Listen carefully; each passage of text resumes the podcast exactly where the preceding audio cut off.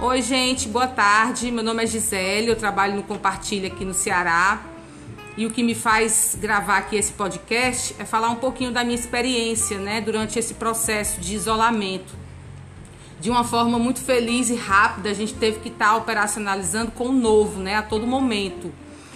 E para minha surpresa, tudo foi dando de uma maneira tudo foi dando muito certo, de uma maneira muito exitosa e a gente conseguiu se conectar de uma forma muito assertiva com o nosso cliente.